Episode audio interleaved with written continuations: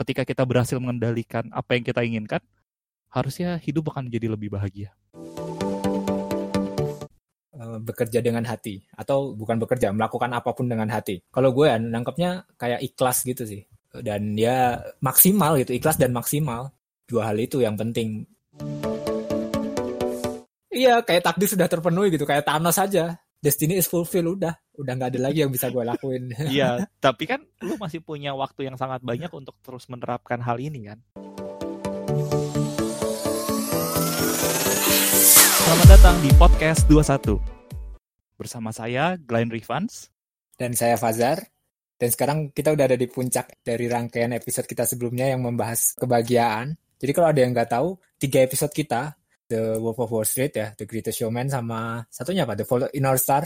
Di deskripsi kita tulis juga kalau ini rangkaian episode yang akan diakhiri sama episode sekarang nih. Jadi buat siapa pun yang belum mendengar episode-episode sebelumnya, mending matiin dulu episode ini, lalu denger podcast-podcast lain karena podcast ini tidak sebagus yang kalian harapkan ya. Jangan yeah. jangan berharap banyak. Jangan berharap apa-apa. jangan berharap apa. Tapi bener. Jadi kalau yang gua rasain ya untuk mempersiapkan episode ini ya Zara, ya, gue dengerin lagi tuh episode 7, 8, dan 9. Ada tiga hal kan, uang, relationship, dan apa satunya Glenn? Karir atau Karir. pekerjaan. Iya. Walaupun itu episode ada, gue juga nggak ngerti apakah kita beneran bahas karir di situ. Nah, biasanya yang puncak-puncak itu kan nyimpulin sesuatu nih, Glenn. Iya nggak? Ya, gue sih nggak mau nyimpulin ya karena ya. Uh, tanggung jawabnya besar kalau definisi nyimpulin kan. Apalagi belum tentu bagus gitu kesimpulannya. Jadi mending sudut pandang gue terhadap setiap episode aja kali. Nah, dan itu sebenarnya salah satu hal yang mau yang mau kita bawa juga di di keseluruhan podcast kita ya. Podcast kita tuh nggak ngasih fakta, ngasih harus begini, harus begitu. Kita tuh lebih ke open to discussion. Kita nggak yang gue mikir gini, lu juga harus mikir gini gitu, enggak. Ya, benar itu bukan tanggung jawab saya lah. Iya. Yeah. saya saya mah cuma penikmat dari setiap obrolan yang ada di podcast. Oke, okay. on to the point. Sudut pandang kita. Uh, kalau ngebahas episode podcast The Wolf and Wall Street, uh, ada satu quotes yang beneran bagus ya. Yang dia bilang, gue sih nggak ngikutin strategi pengaturan keuangan mana pun, kata dia gitu. Lebih ngatur ke lifestyle atau maintaining keinginannya gitu. Jadi pada dasarnya yang membuat lu bahagia bukan dari seberapa banyak uang lu, tapi seberapa bisa mengendalikan keinginan lu gitu. Karena lu nggak bisa ngendaliin uang lu, ya pekerjaan apa segala macam baik terbatas. Tapi keinginan lu itu harusnya bisa lebih dikendalikan gitu sih. Dan ketika kita berhasil mengendalikan apa yang kita inginkan, harusnya hidup akan menjadi lebih bahagia. Ya, ya. Dan ini ya ada beberapa feedback yang gue gue rada kaget sebenarnya beberapa orang tuh ngomong menunjukkan sisi pelit ya. Gue pribadi nggak ngelihat apa sih ada kepelitan di situ. Gue lihat ada dua hal yang melandasi melandasi berat banget ya kayaknya. Ya. ada dua hal yang jadi uh, apa ya sorotan utama di situ. Yang pertama adalah tentang kesederhanaan, bukan pelit ya kesederhanaan. Yang kedua adalah tentang uh, visi atau tujuan tujuan ke depan. Nah dua hal itu ya sangat berkaitan dengan uang gitu kok. Jadi bukan bukan bukan kita nggak setuju sama feedbacknya. Mungkin beberapa beberapa hal kita salah membawa gitu, cuman ya balik lagi kita nggak punya tanggung jawab benar, Zar. iya sih. gak usah gak apa-apa ya berbeda. Gak, masalah sih. Iya. Gak masalah sih kalau ada yang bilang pelit juga. Ya kayak kayak yang dibilang Bang Chandra kan. Gak masalah iya. lu ngomong gue pelit juga. Yang penting gue pengen uh, mengeluarkan uang gue dengan bijak gitu. Oke, okay, next episodenya The Fault in Our Star yang bintang tamunya Desi dan ngebahas tentang teman hidup. Nah, kalau yeah. dari situ apa yang paling lu inget gitu atau apa yang paling berbekas gitu buat lu sendiri? Uh, kalau di episode kan kita bahas gimana Desi nganggep uh, pressure itu bukan sebagai kritik, bukan sebagai ejekan, tapi sebagai motivasi kan, iya kan? Ya, jadi ya itu lebih ke reaksi kita. Pressure-nya tetap ada, pressure-nya nggak berubah bentuknya itu kitanya yang bereaksinya yang berubah. Kalau secara umum, gimana cara kita bereaksi terhadap pressure-pressure yang ada? Agak mirip sih sama gue. Jadi kalau gue gimana gimana? Kalau episode yang bang, episode yang Bang Chandra, gue bener-bener pengen meng, membandingkan gitu apa yang tidak bisa dan bisa dikendalikan. Yang tidak bisa dikendalikan kan uang yang didapat, uh, pengeluaran mendadak atau apa pun itu itu tuh nggak bisa dikendalikan yang bisa kita kendalikan adalah keinginan kita kan mm-hmm. itu yang bang Chandra bilang bahkan bukan yang gue bilang gitu. Kalau di episode Desi yang gue pelajarin adalah kita nggak bisa gitu kendaliin omongan orang. Masa tiba-tiba mama lu lagi ngomong tetap dipegang bibirnya kan nggak mungkin dong. Yeah. dikendalikan gitu tetap bibirnya dipegang nggak mungkin. Ya kita nggak bisa kendaliin omongan orang kan. Yang bisa kita kendalikan adalah reaksi kita terhadap omongan orang tersebut. Yep. jadi kebanyakan orang ya ketika dapat omongan orang dia bisa kesel, bisa khawatir atau malu atau emang dengki aja gitu, dengki ketika ada orang ngomongin dia gitu. Ngomongin hal negatif lagi. Tapi ketika reaksi itu disingkirkan dan kita ubah ke mindset tentang jadi motivasi, jadi penyemangat. Jadi pada dasarnya yang bisa kita kendalikan adalah reaksi kita terhadap omongan orang. Ya atau pressure lah atau apa pun gitu. Dan ini sangat penting gitu ketika kita mendasari kebahagiaan kita ke sesuatu yang bisa kita kendalikan gitu Zar. Hmm, itu susah banget sih, ya nggak sih? Dalam kasusnya Desi, uh, mama kan, eh apa, ibu kan, ibu. Itu kan jelas dong, orang tua pasti pengen yang terbaik buat kita. Betul. Tapi kadang, kadang kita dapat omongan dari temen, dapat nasihat dari bos, dapat nasihat dari bahkan stranger mungkin seseorang yang kita nggak kenal-kenal banget juga, susah banget gitu untuk ngebuat itu tuh jadi sesuatu yang tidak negatif ya nggak sih kadang kita yeah. dapat kayak gitu malah kita jadi tersinggung lah kita jadi kok orang kok orang sok-sokan nasihatin gue sih? Kok orang sok-sokan ngomong-ngomong tentang gue sih? Gitu. Hidup hidup yeah. gue kayak, kayak itu itu susah banget sih emang. Hmm, gue juga gue juga sulit untuk hal itu. Tapi bagian terbaiknya adalah membuat gue berkaca bahwa tiap orang itu punya pendapat masing-masing. Ya. dan ya udah bodo amat gitu. Jadi reaksi yang paling mudah adalah bodo amat asal lu tetap melakukan yang lu anggap baik ya udah gitu. Ya asal asal aturannya ada jangan kriminal. Dan itu udah diatur, diatur undang-undang hukum gitu kan. Ya udah nggak apa-apa. Ya lu kan mencuri dari Indomaret bangsat. Ya gak boleh dong. Ini kan hukum. Iya. Masalah nikah umur berapa kan? Beda itu bukan pressure lagi itu emang lu salah itu. Iya jadi definisi salah dan Kriminal. tidak salah itu udah jelas diatur oleh yeah. hukum. Ya sisanya bebas aja gitu. Glenn lu harusnya memanfaatkan waktu dengan baik loh. Di kan tidak ada loh di hukum Pancasila. Butir-butir Pancasila tidak ada dong mengatur itu. Ya balik lagi self reflect pengendalian diri gimana cara kita bereaksi dengan apa pun yang dapat dari luar. Gak, gak semuanya di dirubah jadi motivasi enggak gitu. pokoknya ya gimana cara terbaik kita bisa bereaksi gitulah. Uh, episode selanjutnya kali ya The Greatest Showman.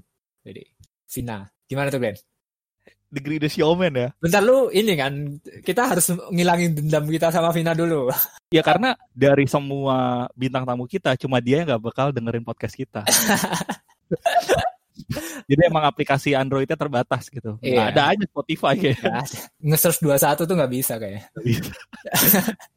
nah, tapi Vina tuh kemarin ngasih poin yang bagus sebenarnya. Vina tuh ngomong tentang bekerja dengan hati atau bukan bekerja melakukan apa pun dengan hati. Kalau gue ya nangkepnya kayak ikhlas gitu sih dan ya maksimal gitu ikhlas dan maksimal dua hal itu yang penting kalau gue nangkepnya ya. Dan di episode itu juga lu ngomongin tentang uh, melakukan sesuatu yang nggak disuka tuh nggak apa-apa gitu. Kita nggak ngelakuin passion nggak apa-apa, asalkan kita punya waktu untuk melakukan passion kita gitu. Melakukan apa yang kita suka, nggak passion, melakukan apa yang kita suka gitu. Kalau lu gimana, Glenn? Balik lagi ya ke topik pembahasan kali ini ya yang gue bilang ada hal yang tidak bisa dikendalikan, ada yang bisa dikendalikan. Nah, yang tidak bisa dikendalikan itu karir, pekerjaan, dan passion. Kenapa gue bilang gak bisa dikendalikan ya? Karena nyari pekerjaan itu susah. Jangan-jangan emang itu cuma satu-satunya pekerjaan yang bisa lo lakukan saat ini gitu. Apalagi masa pandemi. Ya udah, lakuin aja gitu. Jadi lo nggak bisa mengendalikan karir lo gitu. Tapi yang bisa lo kendalikan adalah pemanfaatan waktu. Coba deh lo, kalau lo inget deh obrolan waktu itu. Banyak hmm. banget coy waktu-waktu yang akhirnya kita sadar bahwa bisa dikendalikan, eh bisa bisa kita manfaatkan gitu. Entah itu kita lakukan untuk menyenangkan kita, entah kita lakukan hobi kita, entah kita lakukan sesuatu yang bermanfaat, sehingga uh, alih-alih kita bermasalah dengan pekerjaan kita rumit, tapi kita alihkan pikiran kita ke sesuatu yang bisa kita kendalikan. Waktu kita tadi 24 jam kali tujuh hari dalam seminggu itu. Dan ada lagi dong yang yang bisa kita kendalikan ada lagi dong selain itu. Apa? Yang berhubungan sama omongannya Vina. Uh, bagaimana kita ngelakuin kerjaan itu dengan oh, hati. Iya, benar. Bener Iya. bener bener bener itu, itu juga bisa yang yang bisa kita kendalikan. Sebenarnya gue ngomong ini buat buat ngangkat Vina aja sih sebenarnya. Ya ya ya sudah selesai pembahasannya. Jadi sampai kembali di podcast 21. Oh enggak ya, enggak ditutup ya? Sebenarnya ada yang mau gue tanya sih kan. Lu ngomongin tentang sesuatu yang bisa dikendalikan dan tidak bisa kendalikan mulu dari tadi. Oh Lu- iya betul. Lu harus belajar itu ya, belajar stoicism ya. Iya betul Anda tahu ya. Anda orangnya filsafat sekali ya. Iya, gue baru baca buku filosofi teras. Filosofi apa? Filosofi teras judul Oh, bukunya. filosofi teras. Itu itu adalah terjemahan bahasa Indonesia dari filsafat stoik ya istilahnya ya. Gue kurang tahu sih bahasa Yunani atau bahasa Inggrisnya, tapi Hmm. Dari buku itu gue belajar banyak tentang bahagia. Dan poin yang pertama adalah bahagia itu adalah, wih bahasanya ini ya, filsuf stoa nih istilahnya nih. Mengendalikan emosi negatif, iri, benci, seber, khawatir, takut, malu. Jadi itu bisa dikendalikan, akhirnya lu bahagia gitu. Jadi gue pernah baca di mana gitu. Kayak kayak motivator-motivator sekarang atau buku-buku tentang motivasi gitu eh, didasari sama stoicism sebenarnya. Eh itu kan teori yang ada dari zaman Yunani kuno kan. Bahkan sebelum Masehi kan bahkan. Hmm. Sekeren itu loh stoicism sampai bisa bertahan lebih dari 2000 tahun kemudian. Tapi lu baca lu baca stoicism tuh sebelum atau sesudah bikin tiga podcast ini, Ben? Sesudah, sudah Oh, bikin sesudah. Pas ini ya, pas persiapan ya podcast keempat ya, iya nggak?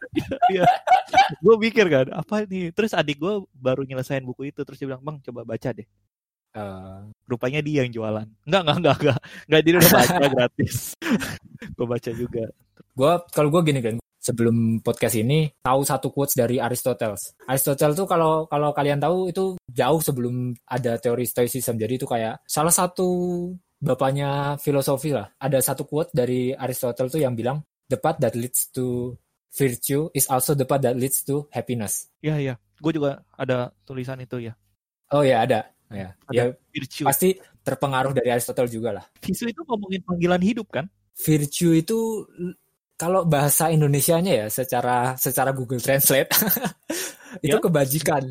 Sebenarnya pas dulu gue denger quotes itu gue nggak terlalu setuju sebenarnya. Makanya gue bikin tiga bikin tiga podcast itu sebenarnya salah satunya untuk mengcounter ini nih, mengcounter Aristotle nih. Tapi ternyata setelah kita bikin tiga episode ini, yang tadi kita ngomongin tentang eh, kesederhanaan, kita ngomongin tentang motivasi, kita ngomongin tentang bekerja dengan hati, kita ngomongin tentang kebijaksanaan dalam pembagian waktu, pembagian uang gitu, pengelolaan waktu, pengelolaan uang. Nah itu itu virtue gitu.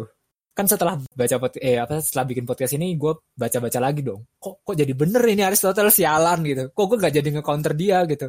Akhirnya gue gue baca lebih lanjut dong tentang apa yang di apa yang dimaksud sama quotes ini gitu. Nah, jadi menurut Aristoteles, virtue itu ada dua prinsipnya. Yang pertama adalah temperance atau moderation. Secara, kalau bahasa Indonesia-nya mungkin menghindari sesuatu yang berlebihan gitu.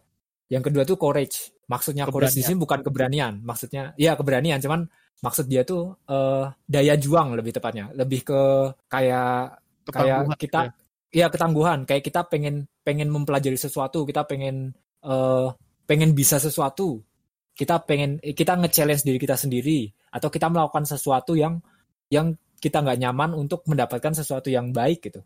Nah itu itu courage. Nah dan dan yang kita bahas tadi itu tuh masuk ke ke, ke salah satu dari dua itu semua gitu. Yang dibilang Aristotle tuh benar jalan menuju kebajikan tuh jalan menuju ke kebahagiaan ya Iya juga ya. gue gue rada ya kok bener sih gitu tapi kayak kayak gue jadi itu sih jadi lega bukan lega ya. Jadi I'm I'm glad I have this podcast gitu. Gue jadi gue jadi bisa melihat dari sisi yang lain gitu gue jadi mempelajari tentang ini kan gue jadi tahu gitu tentang teorinya Aristotle ini kan Bener. jadi kayak kalau misal podcastnya berhenti di sini nih ini episode terakhir gue udah ikhlas banget kayak takdir sudah terpenuhi gitu podcast ini Lu kayak pengen ngomong kata-kata perpisahan lu. Enggak. Tapi bener, Chay. Jadi kayak iya, kayak takdir sudah terpenuhi gitu, kayak Thanos saja. Destiny is fulfilled udah, udah nggak ada lagi yang bisa gue lakuin. Iya, tapi kan lu masih punya waktu yang sangat banyak untuk terus menerapkan hal ini kan. Karena Nah, ini salah satu hal yang diomongin Aristotle juga bahwa eh, virtue itu bukan bukan act, bukan action. Virtue itu bukan satu kebaikan yang dilakukan satu kali gitu. Virtue itu habit. Nah, maksudnya adalah kalau lu mau hidup bahagia, yang lu lakukan bukan lu ngelakuin virtue, tapi lu ngebuat kebiasaan untuk melakukan virtue gitu. Oke. Ya, cukup keren ya. Bahkan ketika lu akhirnya bisa menemukan itu sendiri dan akhirnya lu tahu apa yang harus lu lakukan untuk menghabiskan sisa hidup lu sekarang kan. Ya. Susah kali ya. Secara teori kayak gampang gitu ngomongnya, tapi prakteknya kan ya harus harus dibiasain sih sebenarnya. Kalau di filosofi Stoa, pastikan lu menaruh kebahagiaan lu dari sesuatu yang bisa lu kendalikan. Terus definisi dikendalikan itu bukan cuma dicapai gitu. Ya kalau lu pengen pekerjaan bagus ya lu harus kerja keras lah, belajar segala macam segala macam. Tapi dia bilang gini bahwa lu mungkin bisa mencapai itu, tapi mempertahankan kan belum tahu. Bisa aja tiba-tiba lu sakit terus kehilangan pekerjaan tiba-tiba apa ini. Jadi uang, pekerjaan, terus uh, teman hidup mungkin omongan orang itu kan sesuatu yang gak bisa dikendalikan kan bahkan kesehatan katanya ya bisa aja orang sehat segala macam tiba-tiba kena corona kayak sekarang kita nggak ada yang iya. tahu kan jadi jangan sampai kebahagiaan lu bergantung sama itu tapi pastikan kebahagiaan tuh ke sesuatu yang bisa lo kendalikan terus gue mikir dong ini itu kan itu yang gue baca kan ya apa ya apa ya bisa dikendalikan ya dalam hidup gue dan itu pasti kepercayaan gue sih Oke, tapi bakal ngomongin agama, tapi enggak, tapi sedikit lah, sedikit aja. Takut ntar dibilang kristenisasi lagi. Rasa percaya gua terhadap sesuatu, terhadap ke Tuhan gua gitu, itu membuat gue yakin untuk melakukan apa pun gitu. Dan rasa yang sama itu membuat gua bisa tangguh, seperti yang lo bilang, tangguh ketika gue menghadapi hal, hal sulit. Dan rasa percaya itu bisa membuat gua aware uh, awareness ketika gue mendapatkan banyak hal-hal baik gitu bahwa semua hal ini dari dari Tuhan juga kok gitu tetap dari Tuhan itu sehingga hmm. seluruh kehidupan gue seharusnya nih ya ini secara teoritik ya secara teoritik harusnya mengarah ke sesuatu yang pasti tadi gitu bagaimana gue bisa ngelakuin panggilan hidup gue yang uh, yang Tuhan mau lah dalam hidup gue lah kira-kira gitu dan ketika lu percaya sesuatu yang lebih pasti harusnya lu bisa hidup bahagia gitu. Masalahnya lu mau percaya ke mana gitu. Ribet ya pembahasan ini ya. make, make sense gak ya omongan kita tadi? Semoga make sense ya buat yang denger ya. Iya. Apa ya? Kalau di jurnal ada abstrak dan di abstrak ada keyword. Menurut tuh keyword-keyword buat podcast ini apa aja nih, Zar? keyword ya, selain selain bahagia ya. Selain bahagia, keyword. Hmm, satu kata aja sih mungkin tadi kan kita bahas stoicism bahas Aristotle kan kita ini satu kata dari Yunani kuno satu katanya itu eudaimonia kalau mau googling silahkan eudaimonia eudaimonia human flourishing bahasa Inggrisnya lu nggak mau jelasin lebih lanjut gitu itu sedikit banget ya kan biar cari oh iya kalau lu ditanya tadi yang nanya keyword jadi keyword yang pertama kan happy uh, bahagia yang kedua ya. uh, eudaimonia. Kalau dari gua mungkin ada dua kali. Pertama virtue. Ya, virtue. Virtue itu penting lu tahu lah sehingga lu bisa mencapai kebahagiaan. Yang terakhir adalah purpose. Hmm. Sama ya kali eudomia ya kali ya. iya sama-sama, nggak apa-apa nggak apa-apa. Tujuan lu hidup lah orang mah keyword mah di depan terus bakal dijelasin ya. Ini kita keywordnya makin lama makin jauh dari ini ya, dari, jauh dari kata-kata yang belum pernah Makanya gak, gak usah gak usah terlalu dijelasin coy. Kayak gue tadi kan jangan jangan terlalu iya, dijelasin kan. Biar cari sendiri lah purpose. Semoga nggak berat ya bahasan kita ya. Seberat-beratnya bahasan kita lebih berat Indonesia yang pengen new normal sih.